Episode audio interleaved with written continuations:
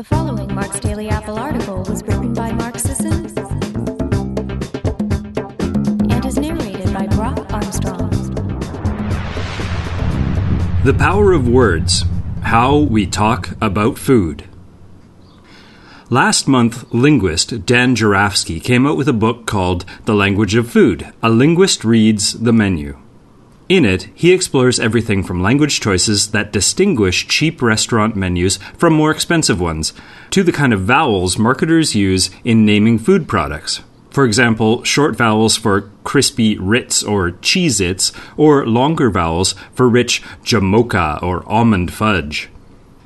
In another linguistically focused mind bender published last year, David Chen, a behavioral economist, found that people who spoke a language like English that was futured, a language that includes a distinct future tense through the use of helping verbs, for example, such as I will, blah, blah, blah, as a whole, saved less money and practiced fewer lifestyle behaviors that supported future health than societies whose languages don't have a future tense generally collapsing it in with the present tense as German does.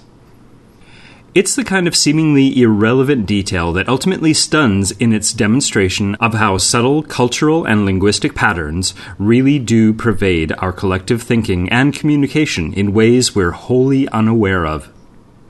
As Chen himself was quoted, why is it that we allow subtle nudges of our language to affect our decision making? If details as understated as those mentioned can apparently hold sway over our thinking, what about the more obvious blasts of influence?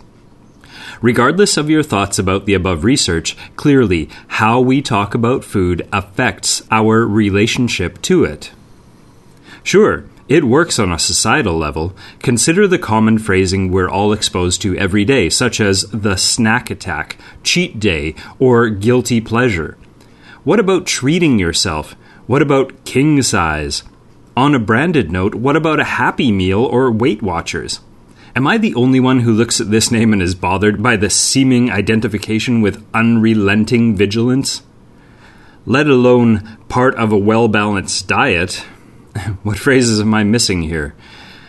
While we may over time disown those phrases from our own vocabulary, do they ever wholly lose their influence? What lingers longer than we'd care to admit? Simultaneously, I'm curious about how our penchant for measuring, quantifying, and thereby justifying our food impacts our perception. Beyond the screaming labels defining snack size or guilt free, my personal favorite, there are the charts and lists themselves. The numbers and RDA percentages parsed out in grids that should help us make the best decisions.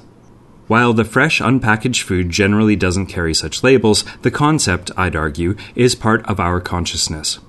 On some level, it all runs together in our minds. What's the impact of viewing food through a nutritional grid? While it's not exactly the nudges of language, there's a message. Whether it's the lengthy ingredient list and nutritional charts on food packaging, never before have we had so much technical information about our food in the sense that our knowledge of it has become so stunningly intellectualized. We know the breakdown of calories and fat grams and vitamin percentages. What does it mean for our relationship to that food, or to food in general, when much of our understanding of it is encapsulated by technical charts? In addition to marketing label clicks. The irony of this intellectualization, and probably the explanation for it, is that we've never been so disconnected from our food. On the opposite end of the spectrum, there's the farm to table movement in all its variations. CSAs, cow shares, community gardens, homesteading, farm sourced restaurants, etc. On a humorous note, I think of a Portlandia episode, the only one I believe I've ever watched, that took a joking stab at how much intimate detail about animals' personal lifestyles a farm sourced restaurant should be able to offer its diners. Perhaps wanting to believe our food has been coddled with unmatched care is an inevitable reaction to the standard of viewing food as an engineered product, easily broken down into quantifiable nutritional equations and pre packaged portions.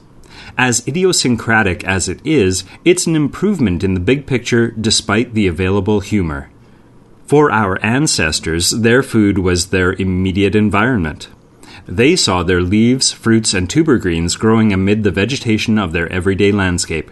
They knew exactly how their meat sources lived because they shared the same general territory. They observed these herds intently, passed on stories of the animals' migrations, and even painted pictures of them on cave walls. They tracked and, on unfortunate occasion, stepped in the scat every day, or maybe collecting it for burning. There wasn't likely much sentimentality, but there was an intimate knowing. Even then, it wasn't about source specifically. Seriously, how many sources were there?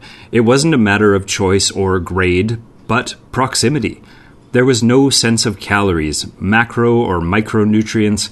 Is our thinking in objective measurements eventually our modern distortion, like the marketing claims or mental games of treating ourselves? What other subtle linguistic or even seemingly scientific influences might be holding us back in some unrecognizable way? However much we know about what we eat, how we talk about our eating itself introduces new, perhaps half unconscious layers to the question of mindset. Knowledge, it seems, may not always trump our associations.